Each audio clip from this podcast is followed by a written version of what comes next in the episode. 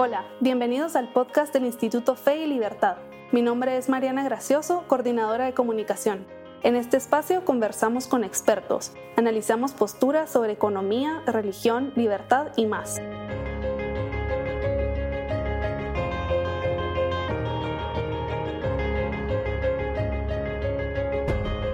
Bienvenidos a un nuevo episodio. La próxima semana, miles de personas alrededor del mundo se unen a la campaña virtual We Remember para conmemorar a las víctimas del Holocausto. Para unirnos desde ya a ese movimiento, hemos querido dedicar este episodio a Viktor Frankl, un judío que fue apresado en los campos de concentración y que desarrolló la logoterapia, la cual es considerada como la tercera escuela vienesa de psicología. Frankl nos enseña que a pesar del sufrimiento y el dolor, podemos encontrar motivos para decirle sí a la vida. En el episodio de hoy nos acompaña la doctora María de Los Ángeles de Moinedo, fundadora y directora general del Instituto de Ciencias de la Familia y presidenta de la Asociación Guatemalteca de Logoterapia y Análisis Existencial, AGLO. Bueno, eh, gracias doctora. Eh, para comenzar, me gustaría que nos explicara quién fue Víctor Franco y qué propone a través de la logoterapia. Es una pregunta que podría yo decirles a ustedes que abarca ya desde lo que usted me dice quién. No, es qué hizo, sino quién es, ya podríamos decir una persona, la persona de Víctor Frankl que hace un hito histórico en el abordaje psicoterapéutico. Y es un abordaje que hace, ya les explicaré más adelante si así lo da el tiempo, en cuanto dentro de una Viena que nace en 1905, ¿sí?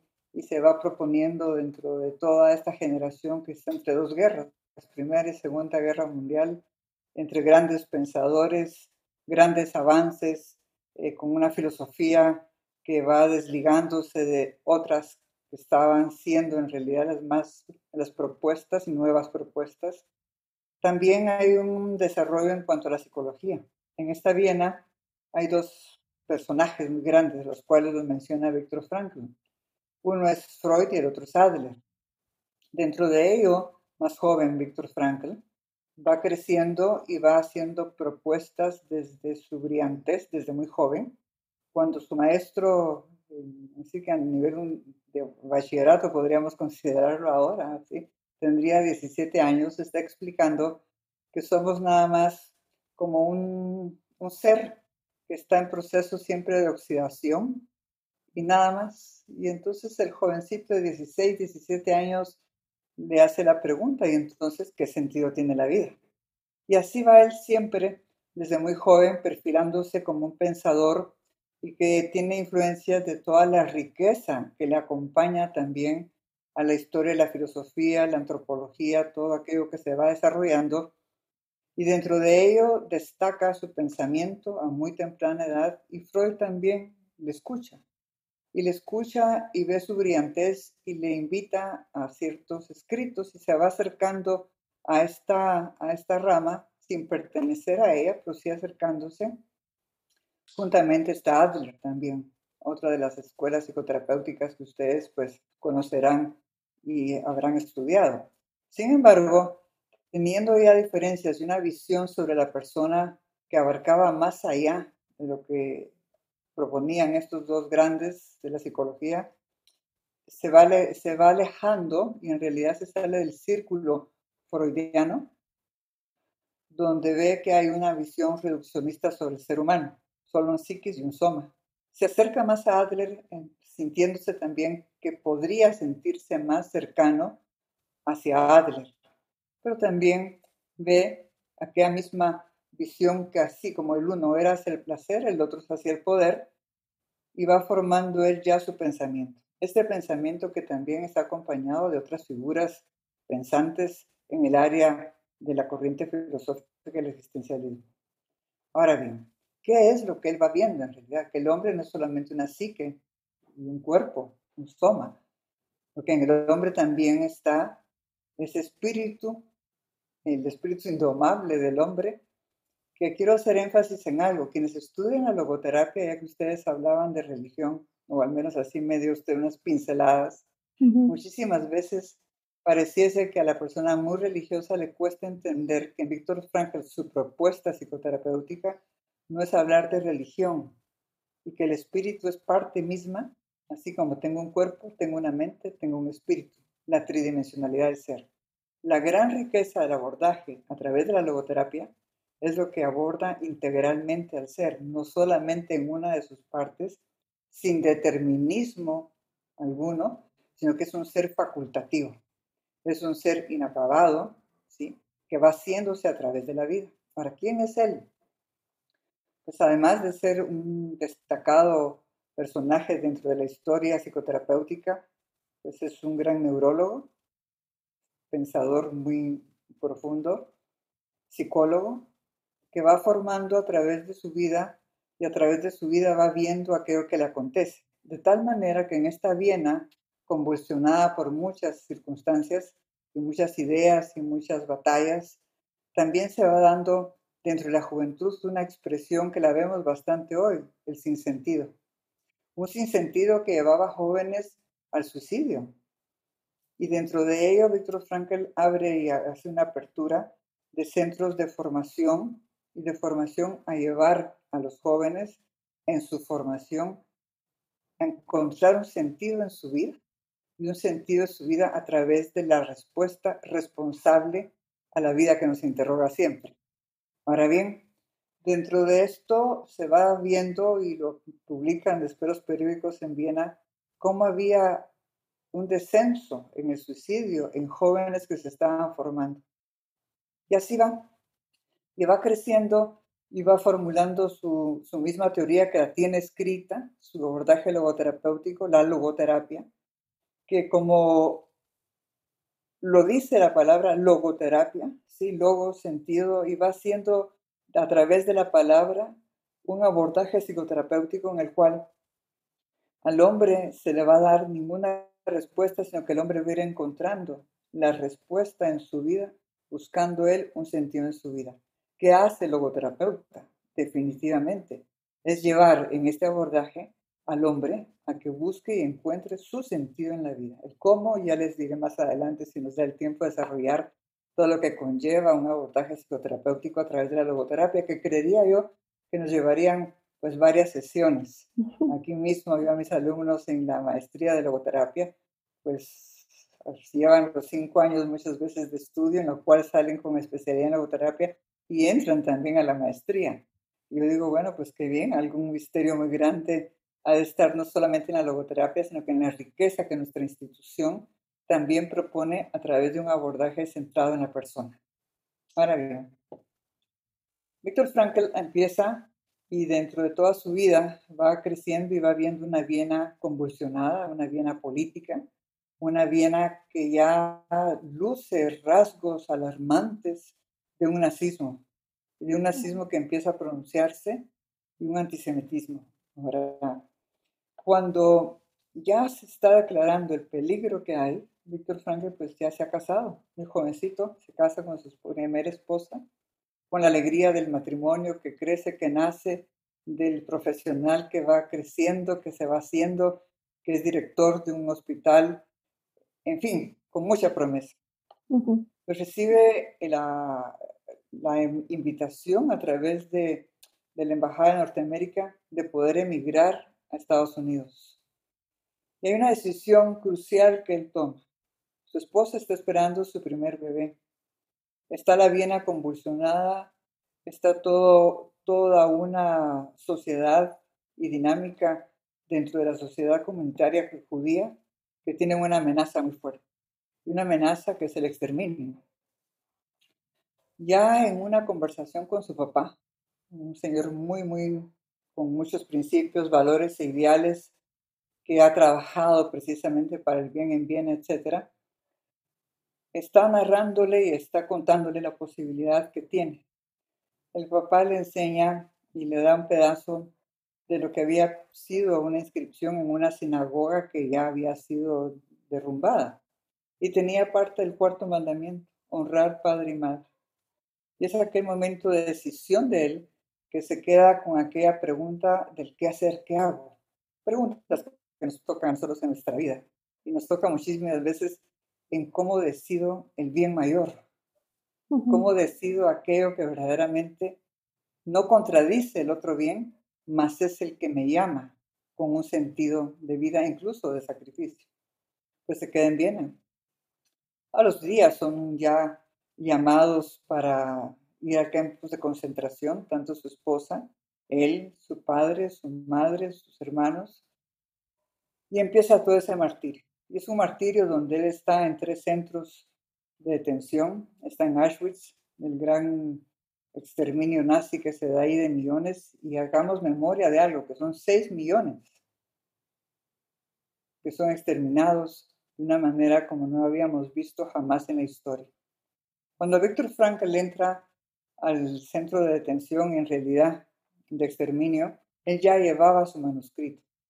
Su manuscrito lo llevaba cosido, entre lo que hacían muchos judíos de llevar sus pertenencias creyendo que aquel saco les iba a durar para siempre, o incluso como hay otras historias de personas que todavía están siendo testimonio de sobrevivientes, que llevaban algo que comer porque se lo iban a dar al papá, a la mamá o al esposo que creían que iban a encontrar. Pues bien, empieza toda esta máquina de destrucción y pierde, y pierde desde luego sus escritos, toda su teoría, la cual después, cuando queda ya libre él, la va a narrar, la va a dictar y la va a dictar teniendo las secretarias eh, la oportunidad de escucharlo a él desde su dolor, desde su temor, desde su temblor, narrar todo aquello que era su teoría, más la riqueza que conllevaba ya para él, la misma experiencia de haber pasado por el máximo de los dolores y haber aprendido, también viendo, que cuando el hombre tiene un sentido en su vida, a pesar de las circunstancias, se encuentra el cómo para sobrevivir. Ahí donde la miseria humana estaba, donde el dolor se hacía visible, sensible todos los días y que no había manera de evitarlo, porque son seis millones que quedan exterminados, niños, ancianos.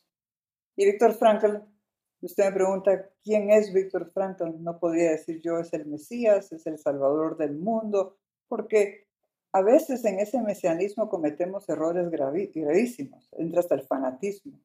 Es ver a un gran pensador, a un gran científico, con una filosofía que le acompaña una antropología centrada en la persona y que se perfila más allá en el área científica al tratar al hombre integralmente. Y lamentablemente lo que ha caducado en el hombre del siglo XXI. Pareciese que estamos regresando un poquito a la figura nietzscheana, ¿verdad? El Superman, Dios ha muerto, el hombre lo es todo. Y veamos el caos en que estamos. Así es que eso serían pinceladas nada más de, este gran personaje que nace el 26 de marzo de 1905 y era de una manera un poquito anecdótica y también burlona, decía, 100 años atrás aproximadamente había también muerto Beethoven. Y él decía, dos desgracias no pueden suceder al mismo tiempo en la vida. ¿Sí? Y, y así era un hombre con mucho sentido de humor, caricaturista increíble, deportista maravilloso, escalador de picos y de montañas a los 60 años, a los 70, emprende también la, aprender a volar, ser un piloto aviador. En fin, no había nada que no pudiera decir no se puede.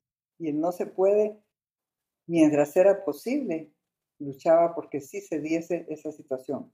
Y muere el 2 de septiembre de 1997, causando una conmoción por la pérdida de quien hizo pensar a la humanidad y sobre todo a nosotros los profesionales sobre esta tridimensionalidad del ser.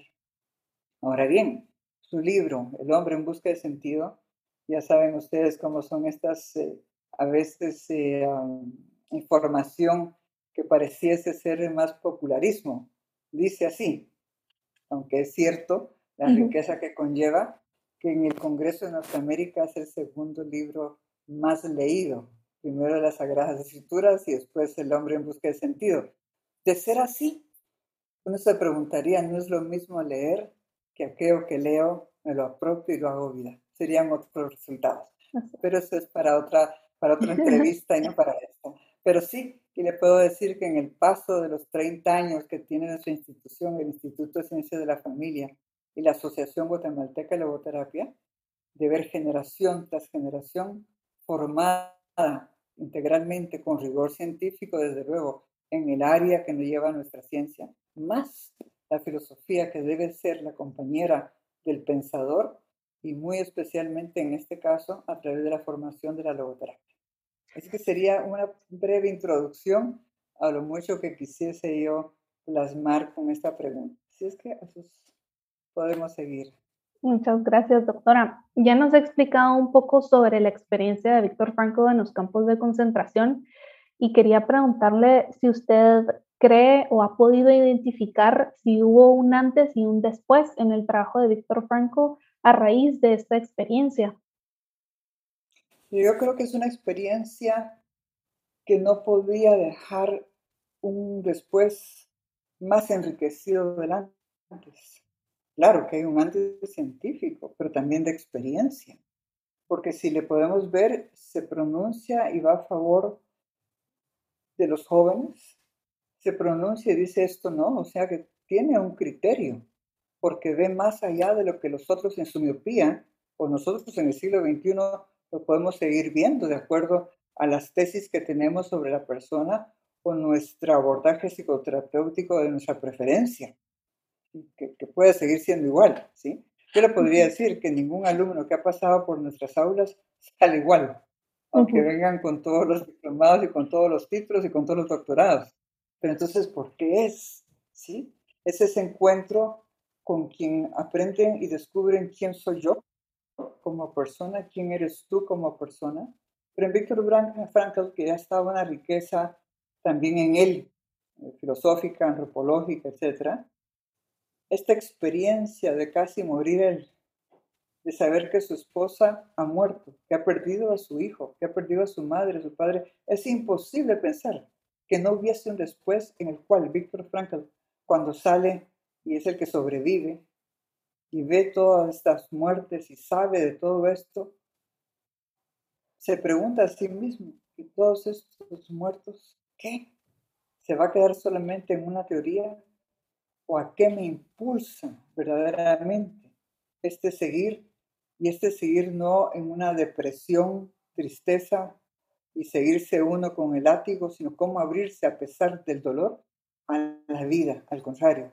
Creería yo que no era necesario, desde luego, pero este dolor tan grande, este esta impronta que tiene en su vida, las pérdidas tan significativas, le dan una fuerza para seguir adelante, pronunciarse a ese sí a la vida, abrirse también al amor, porque se vuelve a casar más adelante, hace su vida la esposa tengo el honor de haberla conocido en Viena. A su nieto es muy, muy conocido nuestro y muy querido en el instituto que forma parte del claustro de maestros invitados. En realidad lo tenemos muy cercano a nuestra familia, más que no solamente en la institución, sino que dentro de nuestro ámbito familiar. Alex, él aquí lanzó su película que hace de Víctor y yo, Victor and I, su película que hace sobre documental de su abuelo.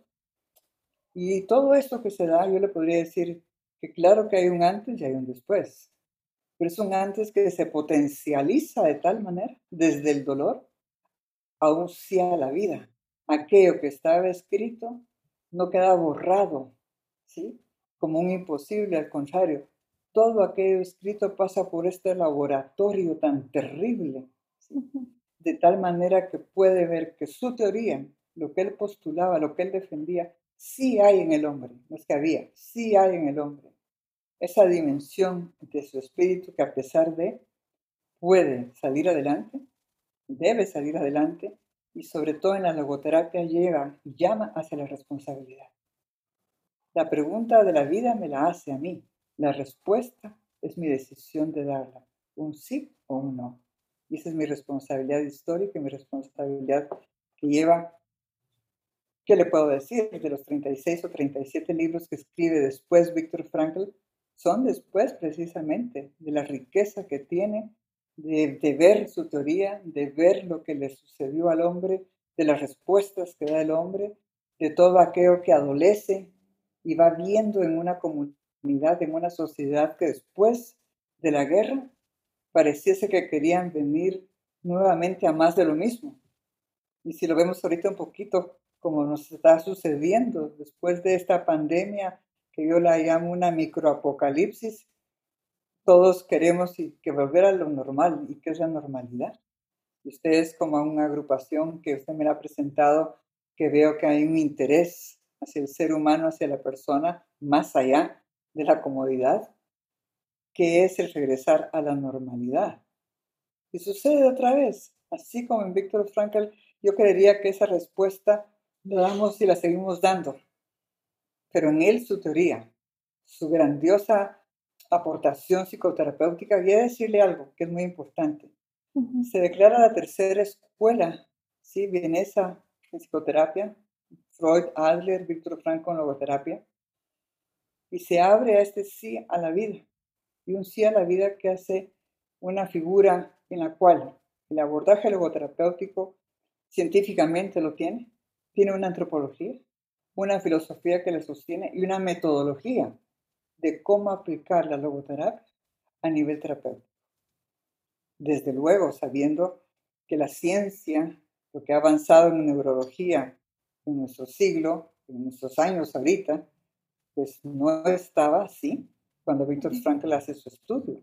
Estamos hablando de un neurólogo, de un estudioso, de un científico, que no es alguien que se puso de repente y se subió al Himalaya y se sentó en estado de trance y escribió sus, sus pensamientos volátiles, ¿no? Aquí hay sí una ciencia, una filosofía y una metodología dentro de esta escuela psicoterapéutica.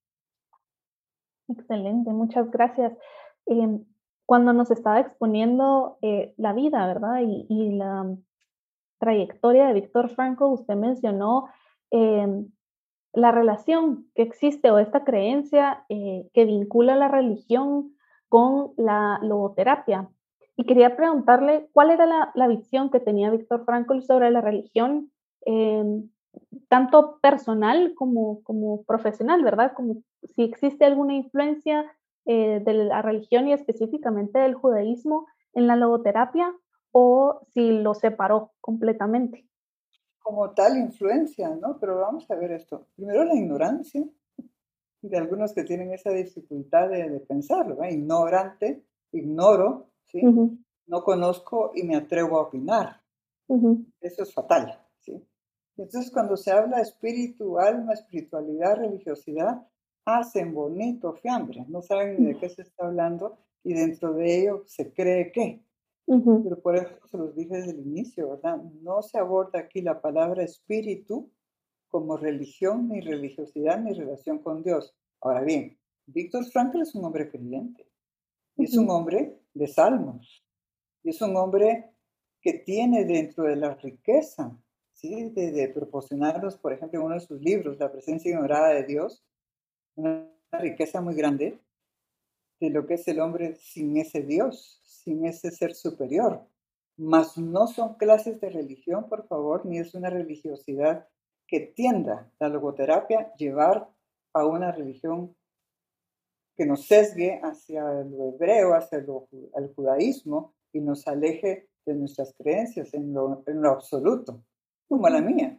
Yo soy una persona practicante, creyente, más lo científico es científico, pero sí tengo un perfil serio y fundamental, no negociable, sobre quién es la persona, no renunciable sobre quién es la persona. Eso sí, y de ahí rige toda mi ciencia y todo abordaje, mas no estoy llevando en ello a nadie una imposición religiosa. Entonces la logoterapia no es una clase de religión, no es una propuesta motivacional, y claro que es un hombre creyente es un hombre creyente que sabe muy bien lo que está exponiendo, científicamente hablando, psicológicamente abordable, y que va a tener esa propuesta no sesgándola hacia ninguno de los lados. Definitivamente a veces hay intereses, hay intereses de quienes se llaman seguidores o de que interpretan sin el estudio profundo y pueden ir hasta incluso, he oído yo que dicen en el último momento quiso volverse católico y uno dice, pero ¿de dónde están sacando todo esto? ¿Sí? Son barbarias. Y barbarias que no porque su familia estuviese o su esposa fuera católica, significa. Ahora, no tenía ningún divorcio ni ningún fanatismo de no ver lo bueno en el ser humano. De tal manera que él menciona muchísimo y sus grandes eh, filósofos que le inspiran y todos son personas, eh, filósofos creyentes, ¿no? Dentro de eso, el estudioso del Talmud, ¿sí? Viene y, dentro de esto Jaliel, ¿sí? Que es de toda la rama del Talmud, que el estudioso profundo, y la frase de Víctor Frankl que lo repite tanto, ¿sí? En sus conferencias como en escritos, y dice de quién es la fuente. Si no lo hago yo, ¿quién? Si no lo hago ahora, ¿cómo? Si solo hago para mí, ¿quién soy? Ahora bien, cuando no se estudia esta misma frase, este mismo pensamiento tan, con tanta riqueza de Jaliel, lo hemos visto y escrito y atribuido a John Kennedy, a la Marilyn Monroe, popularismo. El que no estudia dice atrocidades. Y el que dice que estudia, pero solo lo hace superficialmente, jamás va a las fuentes. Y quien no va a las fuentes repite como loro lo que Víctor Frankl nunca quiso. No quiero loros ni robots, sino que personas que estudien, que profundicen, que puedan enriquecer la misma la logoterapia y que se pronuncien a favor de nuevos horizontes sin traicionar los fundamentos de la logoterapia. Claro. Y quizá adentrándonos un poco más en lo que propone la logoterapia, quisiera preguntarle qué es para el doctor Frankl el sentido de la vida y cómo se relaciona con la felicidad. La felicidad es un estado de vida, ¿verdad? Y todos quisiéramos ser felices. Y cómo hay momentos de nubarrones, en que a pesar de esos nubarrones tan duros y que no se, y pareciese que no está la felicidad, encontrar el sentido en la vida, ¿sí? No buscar la felicidad para ser feliz, encontrar ese sentido de la vida y se da esta felicidad. ¿Y en qué consiste, no? Que hay tantos eh, medios que nos dicen cómo ser feliz en siete pasos. o cómo suspir y se pasen ahí unas tres horas y usted va a ser feliz. En fin, hay tantas cosas. Pero sí eh, nos da dentro del abordaje logoterapéutico el cómo encontrar sentido de la vida a través de los valores. Y dentro de los valores que propone, ¿sí? está creativos, el trabajo, lo que yo hago, lo que yo hago, eh, dejo en el mundo. Luego están los de experiencia, afectivos, lo que recibo, lo que doy, el amor. Y luego, y muy importante, valores de actitud. Dentro de estos tres valores, viviéndolos, proponiéndolos y enseñándole a los demás en qué consiste, ¿no? Se va dando aquella alegría, aquella vida que de pronto se es feliz, ¿Por qué? Se preguntará uno. Pues no he hecho nada. Es que has amado, has trabajado y has dado respuesta a la vida a pesar de. Ahí están los tres valores. Tanto el trabajo, el amor como la actitud. Y dentro de ello se trasciende. Y la trascendencia, entender bien qué es la trascendencia, porque no es solamente traer de un lado a otro y salir ya de mí. Es que trasciendo cuando salgo al encuentro. ¿Y al encuentro de quién? Y ahí viene la gran, la gran influencia también del filósofo Martin Buber, judío, que hace esta riqueza entre yo y tú. Esa relación, ¿sí?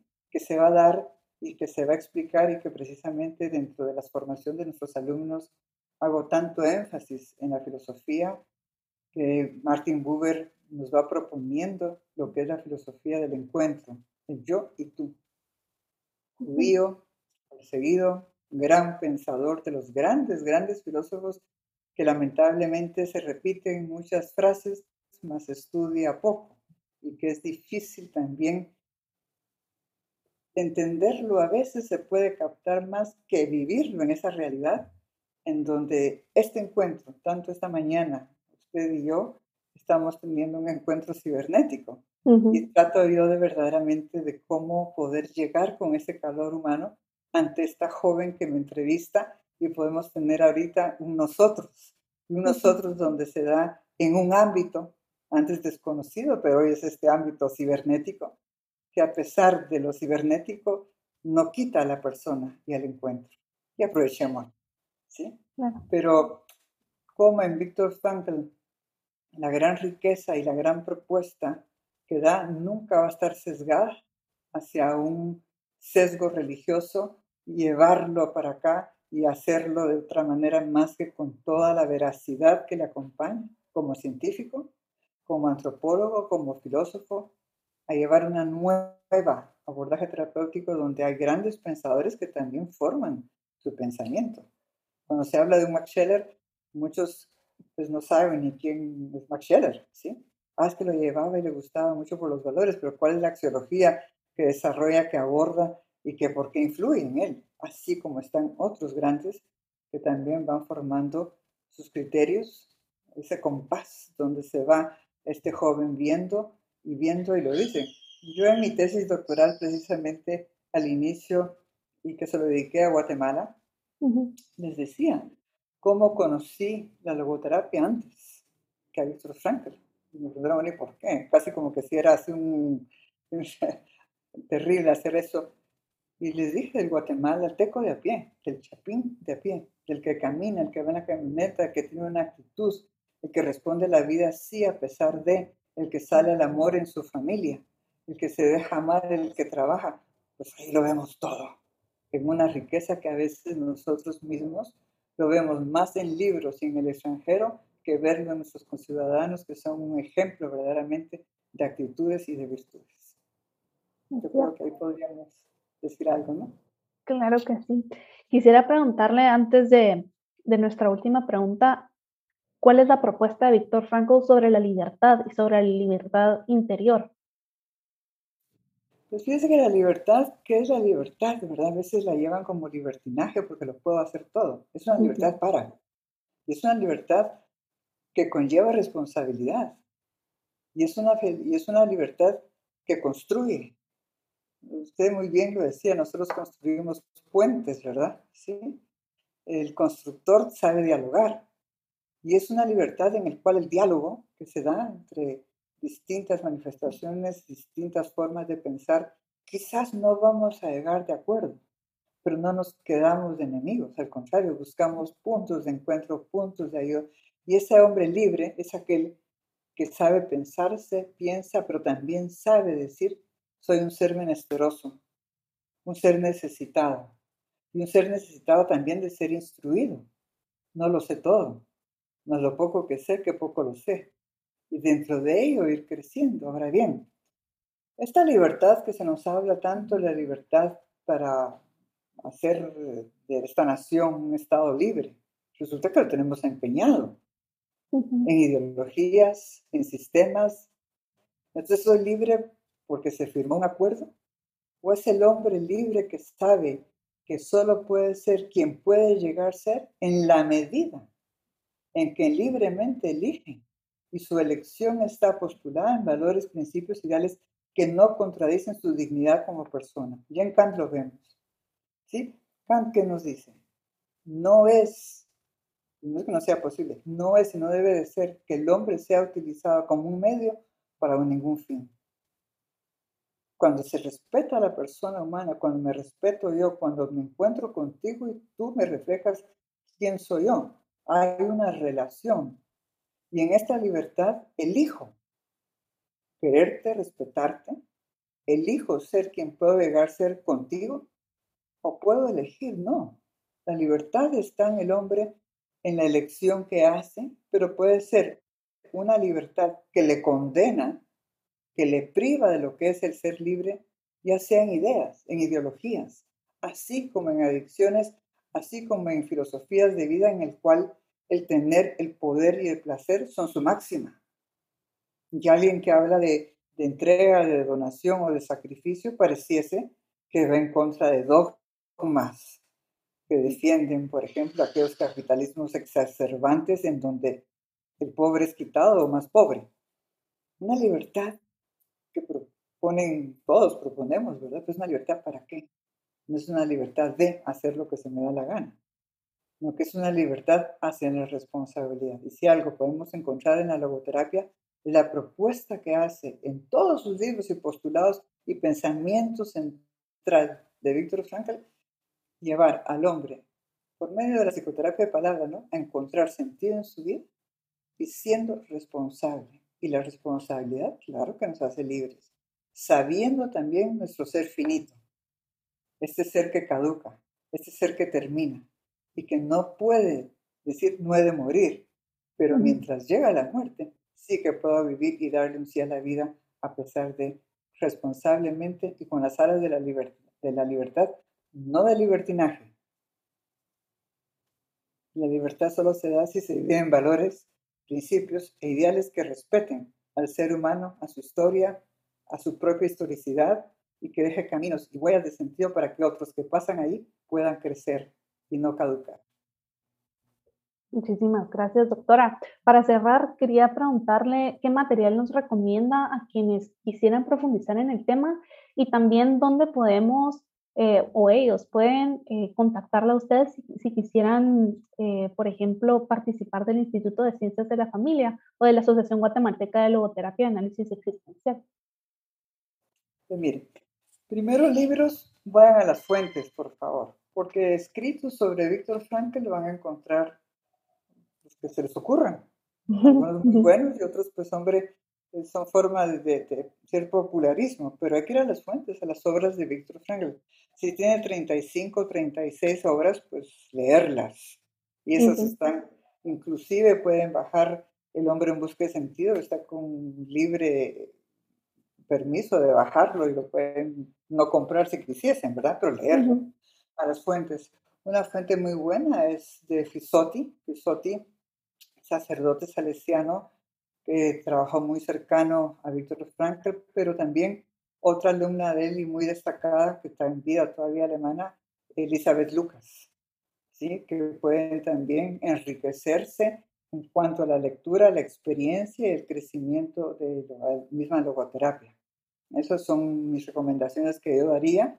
Mucho de ello y cómo contactarnos, Instituto de Ciencias de la Familia, que dentro de lo que es la Asociación Guatemalteca de Logoterapia, que estamos vinculadas y pertenecemos al, al Centro de Víctor Frankl de Viena. El primer congreso que se hizo para hacer ya este conglomerado y todo, Guatemala fue invitada y fue invitado el Instituto de Ciencias de la Familia yo diserté precisamente ahí donde todos los grandes, donde el mismo Víctor Frankl pronunció su gran discurso, donde encontramos ahí la riqueza de otros grandes pensadores como Franz Brentano, que influye grandemente en Carl Jaspers para lo que es la fenomenología. Pero hablamos de la fenomenología y no se sabe ni qué es, ni quién es, ni cómo se estudia. Se repite lo que alguien más lo ha digerido y lo traslada en esos libros. Mi propuesta es que lean, que estudien y vayan a las fuentes, que investiguen. ¿Cómo buscarnos? Tenemos nuestra página web, Instituto de Ciencias de la Familia.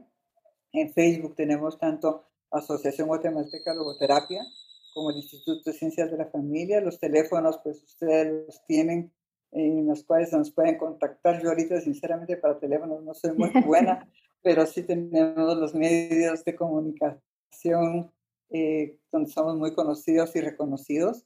¿Y qué nos gustaría tener pues, jóvenes como ustedes y que se formen dentro de los diplomados que empiezan la semana, el mes entrante? Los diplomados que damos nosotros como institución pues tengo ya, bueno, ¿qué les puedo decir? Más de 15 años de estar dando diplomados, juntamente con los 30 años de lo que es nuestra institución. Sin embargo, el año pasado, a través de la pandemia, estuvimos, ¿qué les puedo decir? Sin descanso. Fueron varios diplomados en varias áreas, pero uno de ellos es logoterapia. Entonces, si quisiesen entrar el mes entrante, en febrero, pueden entrar seis meses, ¿sí? Tenemos dos jornadas en la mañana y en el fin de semana en, cuanto a un diplomado. Entonces, que estamos a las órdenes, encantada de tenerles, ya sean diplomados en licenciaturas, en maestría, en logoterapia, y tener pues esta familia que a través de ustedes también crecemos y les invitamos a ustedes a formar parte de nuestra familia. Instituto de Ciencias de la Familia, ICF, AGLO, Asociación Guatemalteca de Logoterapia. La primera y la única. Excelente, muchísimas gracias. Qué lujo eh, poder conversar con usted y tener tanta información de alguien que está tan bien preparado. Y también qué orgullo como guatemaltecos que podamos tener una asociación como la suya en, este, en, el ámbito académico. Muchísimas gracias por haber compartido con nosotros. No sé si quisiera agregar algo. Pues solamente que pues lo único que puedo agradecer y agregar sería que quisiera tantos jóvenes que pudiesen estar. Miren, yo anoche tuve la, en mi experiencia clínica con los jóvenes, eh, precisamente recostándome mucho en el hombro de Víctor Frankl, pude asistir a un joven anoche con intentos de suicidio, que en desesperación me llamaba, ¿sí? Y poder decir que a los jóvenes que se formen de una manera preventiva, y esta prevención a través del estudio de la logoterapia, poderles dar esta formación. No crean que el joven ¿sí? no sabe pensar y al joven le duele su vida, pero muchas veces no sabe a quién acudir. Yo si quisiera agregar algo sería, por favor, a la juventud no la descuidemos. A la juventud es nuestra responsabilidad histórica de formarla y de formarla, no de informarla. Porque la información la da cualquiera que da clases. La formación solo lo da el maestro de corazón. Y el maestro de corazón vibra y vive a través de sus alumnos. Invitar a la juventud, invitar a la juventud a que puedan diplomarse desde luego. Así es una conferencia, desde luego. No son jóvenes sordos, pero son jóvenes necesitados de orientación ante esta desorientación que tenemos masiva. Los medios de comunicación, por el TikTok, por todo lo que ustedes quieran, TikTok o TukTuk o lo que podamos decir, ¿sí? Guatemala se honra de tener guatemaltecos que honran cualquier institución como la de ustedes. Así que también para nosotros es un privilegio que personas tan destacadas y con tan buena intención nos hayan invitado. Yo diría que estamos haciendo una magnífica mancuerna para proseguir y que la invitación sea decir gracias. Gracias porque nos hemos encontrado en este camino con tanta alegría de iniciar un 2022 con pronósticos maravillosos. El pronóstico maravilloso es que siempre la persona puede y siempre la persona debe. Encantada de estar con ustedes y muchísimas gracias. Muchísimas gracias, doctora. Muchísimas gracias a todos por compartir con nosotros este episodio. Los invitamos a todos a unirse a la campaña de We Remember subiendo una fotografía, un recuerdo o una reflexión a redes sociales y utilizando el hashtag We Remember y etiquetando al Instituto Fe y Libertad. Muchísimas gracias por acompañarnos y nos vemos la próxima semana.